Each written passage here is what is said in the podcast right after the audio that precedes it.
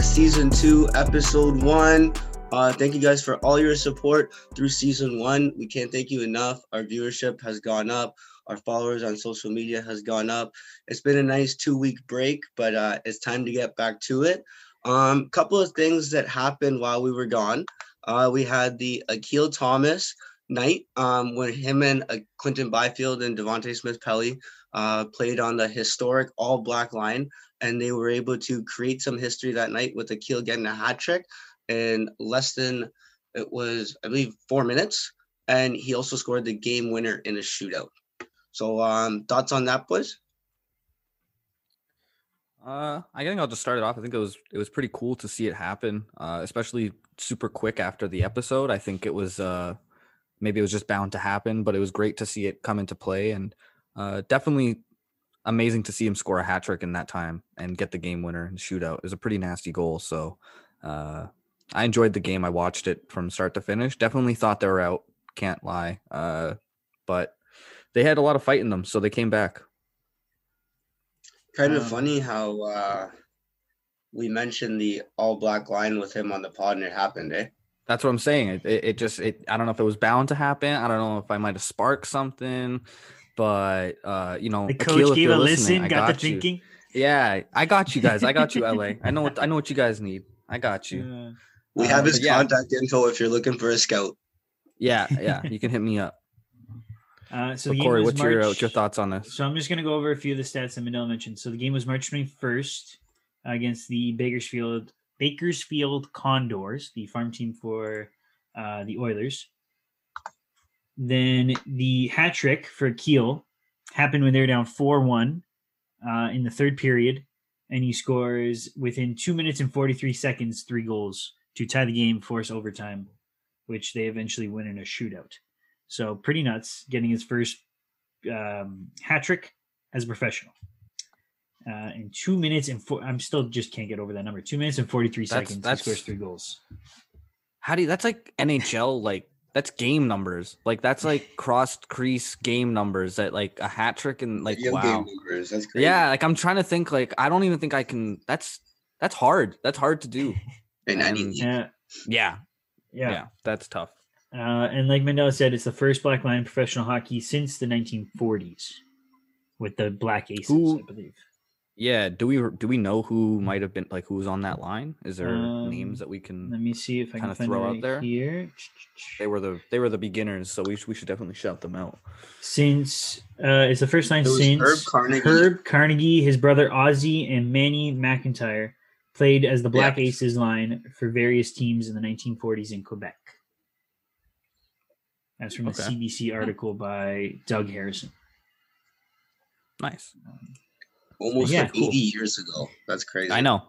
But it, it's weird. It took 80 years for it to necessarily like be brought back again, but if you were to think of all of the black players or you can even maybe throw in indigenous or whatever, right? Like you could throw in as you know, BIPOC players in the NHL from those last 80 years and you could have had a whole team from from probably Mhm. like coaches who are like you know former players going to coaches and general managing positions all the way down to where they are you know still playing in a sense uh you could you could make a whole team and it's weird to think that like in the 80 years from the first line to you know march 21st uh it it, it just kind of never happened so Mhm. I'm glad it did. It's it's great to see that it happened, and hopefully, you know, uh, we see it more in the developmental leagues and just moving on up into the the major leagues. I well. think I think for sure because I think just the the amount of of kids I'm starting to notice that are coming from you know colored backgrounds,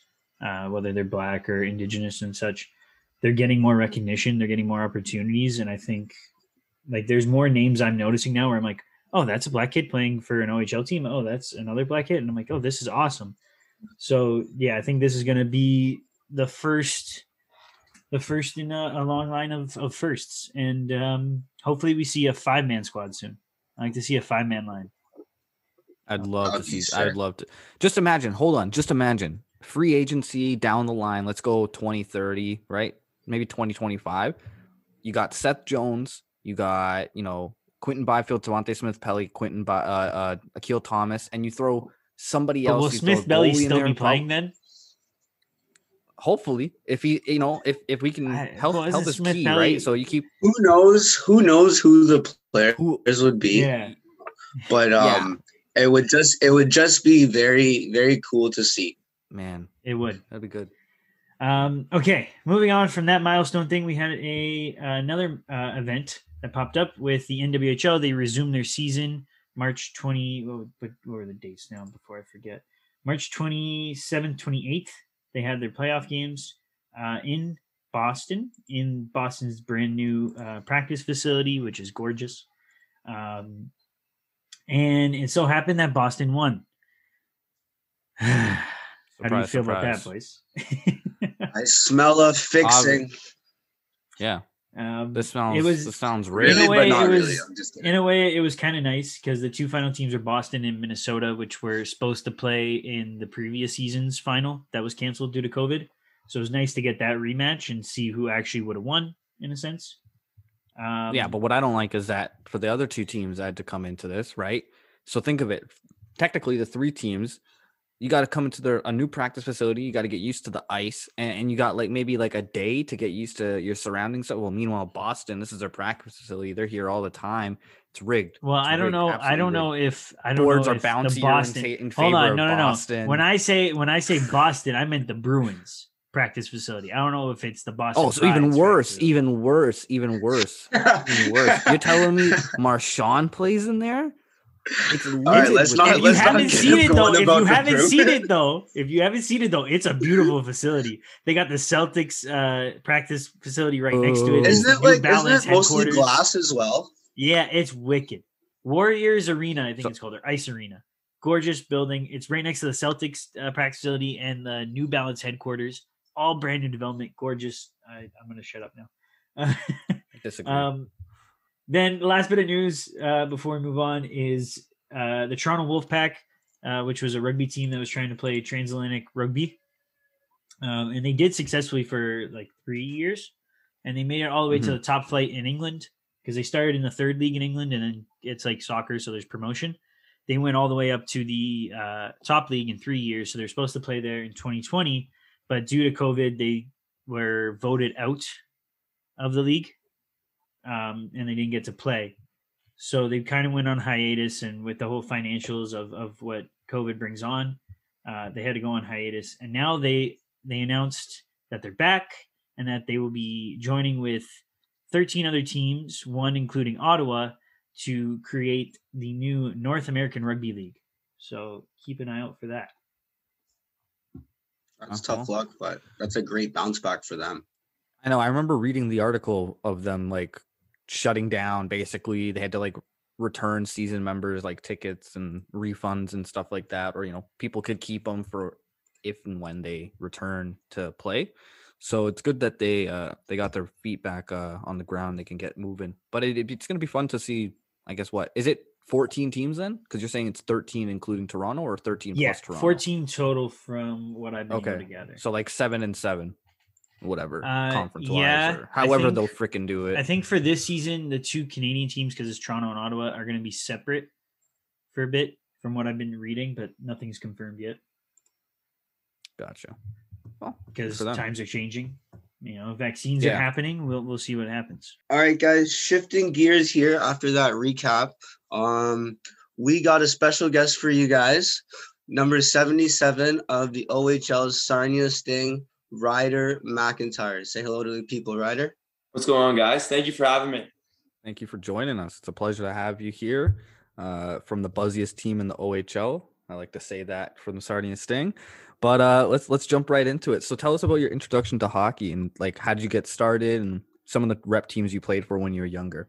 Yeah, so I got into hockey from my dad, uh, big hockey guy. So it just it just it just fit. Uh, my parents as well. They, my mom, she was big hockey. Her family's big hot in hockey, so it was just it just fit perfectly. Uh, my dad signed me up when I was four, and ever since then I kind of kind of enjoyed it. Um, and yeah, so I just I just been playing since. I played house league uh, two years in Stouffville, um, and I thought and I, I fell in love with the game since. So What was those was a house league uh was house league fun or was it a little bit more competitive uh, in your sense? Yeah, it was it was fun. Like um, I played with a lot of buddies. Actually, some got some of my buddies who I play with now or played last season. Um, they were they were actually I played minor. I played house league with them, so I've been playing with them my whole minor hockey career, literally from house league to a minor midget. So um, it was a lot of fun because again, Stouffville's kind of a small town, Mhm. so you know everyone you're playing with and playing against. So, um, and at four years old, you're just out there to have fun. Yeah, for sure. Yeah, so you mentioned some of those guys you uh, grew up playing all the way with. Um, take us through your minor hockey career after those two years of house league. Um, did you go straight to AAA? Did you play Double A? And um, how many different teams did you play for throughout uh, your minor hockey career up until minor midget? Yeah, so I went I went to double A, uh C, Tyke A, novice. I played double A for the Stouffville Clippers. Um actually I actually wanted to be a goalie at one point. Uh interesting, so interesting. I was a I was a big I was a big James Reimer guy. So I remember I used to practice my my butterflies and throwing the ball against the wall, thinking I was James Reimer. well, you Um, definitely have the no. size to be a modern day goalie, that's for sure. I'm a I'm a southpaw too, so it's a little it's a little different. Like there's no equipment that fit me because I'm I catch with my uh, right hand and I throw with my left. So I'm I'm complete opposite from the from the uh, standard goalie. But yeah, so I played uh, double A in Stouffville. Um, in novice, we ended up winning the OMHAs, Oh, which was awesome. exciting. Um, we we had we were, I think we were the first team to win it in the double double A system in Stouffville, so it was pretty pretty big for our organization. And then I went to Markham for the next four years, played AAA there from minor atom to uh, minor Bantam, and then minor Bantam I went to Ajax till minor midget. So three teams, and So throughout that time, um, what would you say your favorite year and team was? Like they could be different, their favorite year and favorite team, and then yeah, also like what was your fondest memory of minor hockey, like on the ice? Yeah. Um, I would say like later years with Ajax, those are amazing. Like, of course, I can't, I can't pick a uh, certain team because all the guys we played with were amazing guys. But I would say Ajax, it was a lot of fun. Um, those guys were like brothers to me, um, and we had a lot of success on and off the ice together. So uh, I would say I, I enjoyed playing there. Um, on ice memories, I think either winning the Wendy Duffett tournament with the team, um, winning the Vaughn tournament in my in um, uh, Major Bantam or uh, the Silver Stick. That was that was a lot Uh, of the. Whitby Silver Stick International. yeah, like there was it was packed. Like the environment in that arena um, when we played Quinte that first game, and it was it was packed, and it was it was it was so fun to play. You think the Whitby Silver Stick International what was a better atmosphere than the OMHAs? Uh, I would say, I would say, yeah, because the arena was a little smaller, so like everyone was closer together, and it just kind of just went on the ice. So when the like when we played the OMHAs, the one year in Ajax was fun. We had we were we, we were full most of the nights, um, and then I don't I think it was uh Newmarket. I think the other one was, and the rink just a little bigger, so the atmosphere was a little it was a little bit spread out. So I would say I would say the Whitby Silver Stick was was a lot a lot bigger, better atmosphere. That definitely makes sense. Yeah. What was it like going to uh, a specialized school? We know that you're you're uh, from Stouffville, so Markham's also close by, and there's a school in Markham that's uh, Bill Bill Crothers, if I'm saying that correctly. Crothers, Crothers. Yeah, Bill Crothers. Okay, Yeah. I'm gonna be Yeah. honest. I didn't know about this school. I searched up on Wikipedia. There's some names of notable alumni, and damn, they're decent names. uh, so yeah, what was what was it like? It- it's so I, I still attend there right now. Um, and it's great to be honest. Um, like the the the ability to play your sport at a high level and go to school. Like we have we have study periods with the day, so we have um an hour study period, which is very comes in clutch. I mean, practicing every night. I mean, you don't really have time to do your homework, so doing that in that study period comes up clutch. Um, and the facilities they have at my school is is crazy. Like we have a great. We also have a great strength coach who. Uh, I got a good relationship with, and I got to meet him. And so we have a lot of high tech stuff that I was, I was fortunate enough to be able to use um, and use to better my better my game and stuff like that. So um, it was overall a great experience. Okay, so then what were like what do you think are so I'm just listening and, and thinking. like it's different than a regular public school, right? But yet it is a public school. Yeah, so it's a it's like a it's a public high school, but you have to apply to get in. Um, so the whole application process you got to do. Um, like you have to get coaches, uh, coach letter, teacher letter. You have to submit your grades and all that stuff. You have to write your own letter. Parents have to write a letter. So it's a it's a pretty big thing. Um, and they accept grade nine when you go in grade nine year. Um, so yeah, it's like it's a public school, but there is some special stuff that we are lucky to have. It's, uh, Wow, that's yeah, that's That's crazy awesome. thinking about it. Cause like there's some public schools, like for example, like Central Tech, like they have, you know, equipment, obviously, like they get funding for equipment. And recently they got branded and sponsored by Jordan. But before that, when I went there, it was a decent school, right? Like they kept up with things. But hearing like that there's a specialized school and like for sports and stuff, it like blows my mind to think that excuse me, like I didn't even think those things even existed. So that's that's wow. It's mind blowing. Yeah, it's pretty funny. So we got it. We actually got a new track this year. Okay. Um, unfortunately, we couldn't use it 'cause, I mean, Hmm. COVID. Um, but Andre DeGrasse, he was uh, training there, so Wow. you just see his training videos on our school track. So it's pretty pretty big. I think I don't think he was an alum, but he lives in the area, so he comes and trains there. That's that's wow. Must be like a was gonna say it must be like some sort of like a regulation size for him to like practice on. Yeah, no, Yeah. it's a very nice facility. Wow. Yeah. Hold on. I just got to shout out the most notable alumni on the list. Bianca Andreescu is also from this school. Travis Dermott of the Toronto Maple Leafs is also there. Like this is Yeah. this is a crazy school. Anthony Cirelli also went there as well. Yeah. Wow. She was actually we have a home we, we have homecoming every year and she was gonna come to ours last year, but uh COVID kind of ruined it. After she won the US Open, I- we are gonna have another one and we are gonna do like a homecoming, but a celebration for Bianca. Uh, so unfortunately it didn't happen, but that would have been pretty cool. I remember her mentioning something like that, and it was like posted on TSN that like she like you know wanted to go back to Toronto and do like a homecoming thing. It was like all over her social media. Yeah. That's that's hilarious. Yeah. That's crazy.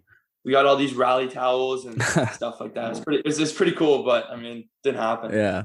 Um, so my next question would be relating to the draft process and things like that. So take us through what like the whole experience was like from top to bottom and uh getting talked to from teams like Sarnia and other teams in the OHL. Uh what was it like to be in that situation? Yeah, um, it was a little unconventional this year, uh, granted the circumstances, but um, overall great experience. Like the first, so when you first got interviewed from teams, a little nerve wracking. Um, like, but as you got forward, you got a little bit more comfortable. Um, the experiment, the experience was fun. Uh, just it was sick. on That's the draft bad. day. It was very, I was very anxious because didn't know what was going on or didn't know what was going to happen. So, but other than that, it was it was fun. Like that day, I remember I was with my I was with my my parents and stuff like that, and I saw my grandparents for a bit, so it was good to celebrate with them. But uh, overall, great experience. So when you're with your family and stuff, so I'm not for, too familiar. I basically just know what I see on TV. So Yeah. are you getting a call from like the team uh, before they announce your name, or how how does it work in a sense for the OHL draft compared to what we see on TV and whatnot? yeah so this year the draft was it was it was premiered on youtube um so i was watching that and then got a call from the team saying uh we selected you and stuff like that so that phone call was pardon Was it the GM that called you? yeah so Sarnia's gm called me it was it was that was a great phone call um i was i was i was super excited when i heard when i when he called me i saw my phone and got a call so uh it was that was that was that was fun It's amazing. And I, I'm assuming maybe some of your other teammates uh, got drafted as well uh, alongside you and stuff. How does that feel to like know that you guys all worked for it and got to the the main goal? yeah, that was great to see their names. Like I was, I was, I was pumped for them. Like, I mean, I was, I was excited for every single one of them who got picked, and I still think more should have got picked. Um, we had, we had a great team of guys. We had a great group of guys. So, um, it was, it was, it was honestly great to see their names because you know practicing with them every single day, they deserve, they all deserve it. So, it was just good to see. Gonna be interesting when you guys go head to head for the first time, eh? Yeah, I know. I'm excited for that. Um, I've kind of talked to them a little bit here and there. It's been very excited. Do you guys in Flint play each other? Are you in the same division? Yeah, me and Ty are in the same same division. Oh, so- you guys are gonna go head to head, eh? We're gonna be divisional rivals. It's gonna be fun. I can't wait for that matchup. I gotta I gotta tune into that one. That's gonna be fun. Hopefully, coach can make that happen at least one shift of the game. Yeah, I know that would be that would be that'd be a sight to see. That'd be a lot of fun to play that. I mean, Ty's one of my good buddies, so Definitely be a good battle. I've seen it happen in practice. After the draft, you happened to be one of the top players in Canada, and you were invited to the U17 development camp. Now, often the U17 camp happens in person in Calgary, but obviously, due to COVID, that was unable to be the case, and you guys had to do it virtually. What were some of the unique like challenges you faced, and just how was that overall experience going through it for the first time? yeah, um, it's a little different, of course. I mean, we were all getting used to Zoom at the point. That was that was July, so kind of kind of in the middle of the pandemic, but it's still still not ironing out all the technical stuff. So of course, there's it's always going to be some technical difficulties, but overall, the experience the experience was amazing. Like uh, being with being with those guys who all elite players, um, elite coaches, and stuff like that. Um, every day we had we had like a seminar, like a whole group seminar um, where we, we learned various topics. We had mental performance, physical performance, um, ethics in sports, uh, sleep and stuff like that. We even had team tactics and stuff. And then after our hour, like or hour two, like group uh, Zoom call, we had individual team. So there was three teams: green, red, and I think black. So each team had their own. Which one were you on? I was I was team green. Team green. So each individual team had their own like Zoom calls. So we went over different, kind of expanding on what we went on earlier, and also stuff involving the team. Because at the time, we were still kind of hoping there was an international tournament. Yeah. So we kind of went over team tactics and individual skill development. So it was good. So with that happening, and even though there was no U17 challenge, are you still in the Hockey Canada system? Like going forward, will they invite you to future camps, or was that kind of just a one-off thing because it was your draft year? Yeah, I don't I don't know how that works to be honest. Um, I, I would hope. I mean, I think I think I think it depends on how you play because they showed they were they were telling us how some guys like it's not like if you don't make U17 or U18, it's not the end of the world. Like I mean, there's guys who then will go play on the World Juniors and stuff like that. So it's kind of just it's an accomplishment, but it doesn't it doesn't it's not a it's not a be all end all for your career um, because there's there's guys who didn't go to U17, didn't go to U18, and then became key contributors on the World Junior team. Yeah. So so it's, it's interesting how that works, but I I personally don't know how that system continues to work. Okay, no, no, but uh, makes sense on both sides. Yeah. Just listening to that, it almost sounds like the Yeah, honor roll in high school, or like dean's list in university. It's like it, you don't have like you might not make it. Not everybody makes it, but it doesn't mean your career is over if you don't make it. Yeah, and they tried to emphasize Mhm. that. Like, I mean, there's there's guys on the World Juniors like who are like you need you need you need your whole team. Like you don't just need your first line, second line guys. You need you need all twelve forwards, all sixty, and all both your goalies. So um, it doesn't matter where you start; it matters where you finish. So I mean, hey, we just had Akil Thomas on. He's prime example number one. He was talking about be ready at all times, and he said that's why he got the call, and we all know what he did. yeah, that's why I think Hockey Canada is is the best in the world because all the guys all the guys are ready. All, like no matter what. Like I mean, like they like they they they have four lines, and if you're on the fourth line, you're you're you're a stud, but you still have to fit that role, and all the guys play into their role, and it and that's what helps a team win all the time. So it's it's good to see. It's kind of like the Olympics. You see in the Olympics, you got you got NHL first line studs playing on the fourth line. So For sure. And Just think about that. Other countries are so just unfortunate to have to play Canada or even the U.S. it's like you're you're you're just Even other teams are starting to to get some traction. Sweden True. and stuff, Finland. I would hate to play them too. no They very got true. some tough competitors. Very true. They're But, coming like, up. They're, coming, up. I remember If they're not a- there already. Yeah, I like, remember I mean, being Russia's up there. Russia's definitely up there. Yeah, Sweden is hit and miss. I find. They have good years and then they have to wait and redevelop and then they'll have a good year. I feel. I feel like Yeah. they're there's so much uh breaking like there's such a breaking point in their like development in a sense like they get There's a bunch ups of and kids, downs. they develop them well yeah and then like they got to wait for the best they don't want to just throw anybody out there right so they're looking to use their camps and stuff as exposure to get them into the the main market, which works for them however they want to do it. But yeah, ups and downs. But it's crazy because I, I I would not want to be like you know Latvia or anybody else play. I remember being a kid and watching all these games and they're just getting pummeled, man. It's so bad. There's no mercy rule or anything, just straight goals. And you could tell the announcers are sick and tired of calling the goals too. Like, oh, another one from Crosby. Like, come on, man, just pass the puck around. Uh, speaking of pummelings, Just- speaking of pummelings, Canada just played World Cup qualifiers for soccer, and Canada actually has a decent Yeah. team right now, and they went up against Cayman Islands, and it was eleven nothing, which I think is a, is the biggest victory in Canada's history in soccer. It's like it's it's uh, when you get world class talent versus countries who can't compete, and it's like oh no, not again. it's yeah, it's not fair. Um, okay, But what can we do? moving on from that that uh, tangent. Um, so we've been talking about like the development camp. Can development camp was virtual this year because of the pandemicas. Um, so how has you know with this pandemic, how has it shaped your summer workout, your on ice training, your off ice training? How has that all kind of been a, a development issue for for you? Yeah, personally for me, it hasn't been too much of an issue. I was lucky enough. My gym um, got I got were able to stay open throughout the pa- pandemic um, and lockdowns because of high performance exemption. So we were fortunate enough to not skip a beat. Um, so my in training, like my in the gym training, has been been pretty consistent for the last year now. It's been so been lucky with that, and just trying to get ice whenever I can. Like that's the that's the hard part is when rinks close down and you got to got to get got to pull out the rollerblades again and get back on the rollerblades because can't do much when the rinks are closed. But overall, it's been hasn't been too bad. Um, I, I'm lucky that I'm able to still work out. So Did you do um a lot of rollerblading this summer then? Awesome.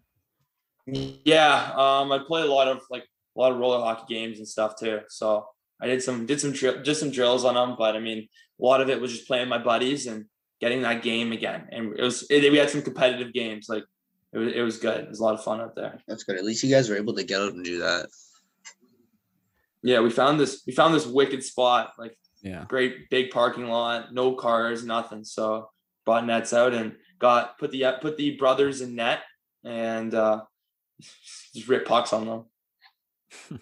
Was the uh was the ground good for rollerblading? Yeah, guess? that's- sometimes when you go to parking lots, Yeah. the uh grounds are like gravelly or like chipped up and stuff, so it's impossible to like get good com- comfort. Yeah, no, the it was just freshly paved too. That's why it was a great spot. Oh, so okay. And it was so Ooh, that- That's the best to rollerblade on. Oh my god. Yeah, That's feels that's so literally smooth. like fresh ice. Oh, like, yeah, it's instantly crazy. like Zamboni like fresh ice all the time, twenty four seven. Oh, yeah, bless you. and like the green biscuit moved so well on it. It was crazy. That's crazy. Uh, Okay, hold on. I just got to make note. When he said freshly paved, everybody's face just. Ah.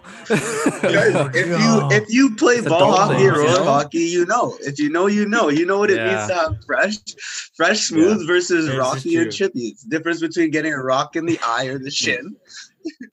Yeah, exactly. This is true. scrape my knee on fresh paved cement than rocky chippy cement. Yeah, hundred percent. If I'm taking a fall, like Mandela said, getting uh, getting the rock to the eye is never fun.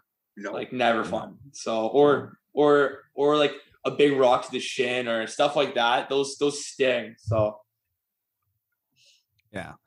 Uh, Um. Okay. Hold on, Matt. Okay, yeah. I got one more question. go for it. We've been talking a lot about the OHL, uh, and you're with Sarnia, and you've just been drafted. Is there any news on when if they're going to start? Because every other league started. I wonder if you've gotten any word. If you can share it. If you can't, we'll talk about it off air. Uh, but if you can, please enlighten us. yeah, no, I mean it's all I think it's all in the government and like government's hands. It's a lot of the stuff's behind closed doors. Um, so personally we don't we don't really know, but um what what we're what we're being told is that's positive and that just be ready whenever it happens. We're we're still planning on a season happening, so we're still training for it. Um, so whenever the time comes, I think I think the hockey will be will be really good because I mean you've got that year off to prepare, and I think everybody's made strides in their development. So just whenever it happens, it happens, and we'll be and guys gotta be ready for that. So speaking on having that year off, and Corey was uh, asking how you stayed in shape in the summer. So how where do you think you've improved in your game from let's say a year ago, let's say when the you know pandemic started compared to now? And what are some areas that you feel like you still want to improve in before the season starts? Yeah, like I think I focus a lot on the little details. Um, whether that's like my skating stride and fixing little little mechanics that will get me that half second or that tenth of a second um, that will add up over time. So I think I feel I've been became a better skater. I put a lot of time and effort into that, and I found a world class skating coach who's been who I've been working with the last five months now since since rinks opened up. Uh, I think in July. Uh, so overall, it's been I think my skating has improved a lot, and just got I got a couple more size on. I'm 215 now, so I kind of filled in my frame a little bit more, which I feel I've, I've never felt better. Mm-hmm. So um, just the little details I think I've improved on uh, that will hopefully make a big difference. That's good. Jesus, oh. you're 215 now. yeah, got put some put some more size on. I was a little says 207 last year. I was gonna say yes. For just for reference, what were you what were you before like last year? You saying 207, right? Yeah, my playing weight.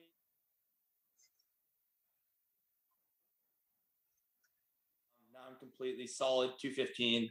Like I fluctuated a little bit, but it's a lot of that's water. Mm-hmm. But so like been 215 for the last month or so. It's good. It's good. You've been putting that work in. Good for you, bro. So based off of that, obviously putting the work in, you obviously have some goals as to when you're putting that work in. Um, what are some of your goals going forward for next season and then just beyond that? Yeah.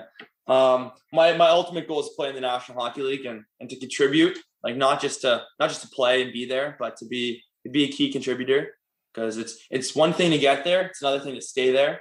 So yeah. I mean, that's something that's my ultimate goal is to stay in the NHL, not just getting there is getting there is unreal, but staying there is even it's even harder. So I'd say that's my ultimate goal. And of course, going to Sarnia, like meeting, doing doing good stuff with the community and stuff like that, helping out when when needed, and hopefully winning a Memorial Cup. That'd be that'd be insane. I think we have we have a good team uh, now and for the future. So wicked. No, I like I like how you said that. Um, getting to the NHL and staying there, because most people you ask them what's their goal i just want to make it to the nhl right and then it's kind of like once they get there they they figure it out you've already established like okay this is where i want to be and like i know i want to stick mm-hmm.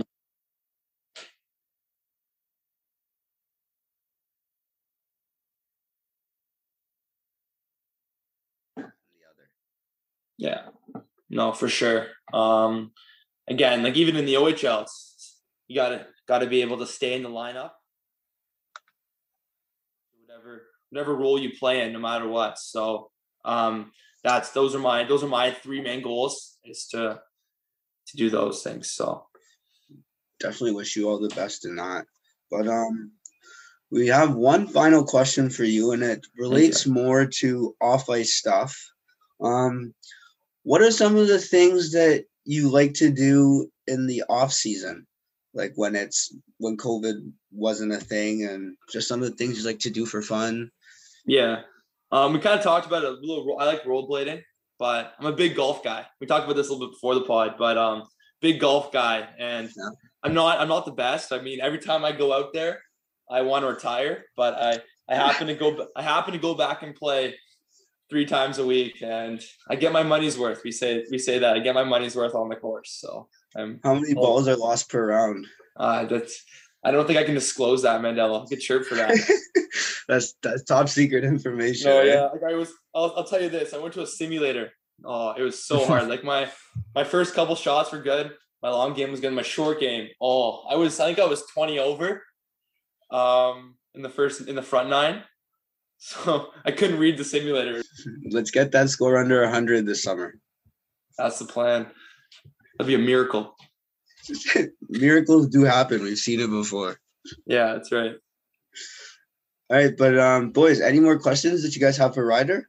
Uh, I think I think that's covered all my questions that I had. I think it's just awesome to be able to have these conversations with players and kind of ask the questions that I would have had to ask myself, you know, in another world if I ever got there. But now to hear some answers, it's uh, it's great. So I think yeah, it's just fun to have these conversations. Yeah, thank you guys for having me out. Uh, I had a lot of fun with this, and I was looking forward to it. Once you guys first put your first pod up, so thank yeah, you. We were we were told by Manny that you're a avid listener. You like to Oh yeah, I've been, from the I've been start. since day one. Mandel sent me the link, and I've been I've been I've been listening each time, so it's been good. Yeah, Ryder's. Ryder's are loyal fan. For those of you who don't know, I was the trainer on his uh, AAA team for three years, and he's always supported any endeavor that uh, I put forward. So I appreciate him for that. And thanks for coming on the pod, man. It's been unreal. Not Anytime. Thank you for having me. On that note, I'm gonna leave it to the boys because this is not my specialty. Uh, so on Corey, whenever you want, Manny, you can chime in too. Ryder, if you want to get in on this, day one listener, you can add your own piece in too. But thank you guys for listening to season two, episode one. We'll catch you guys next week with another great episode. Peace.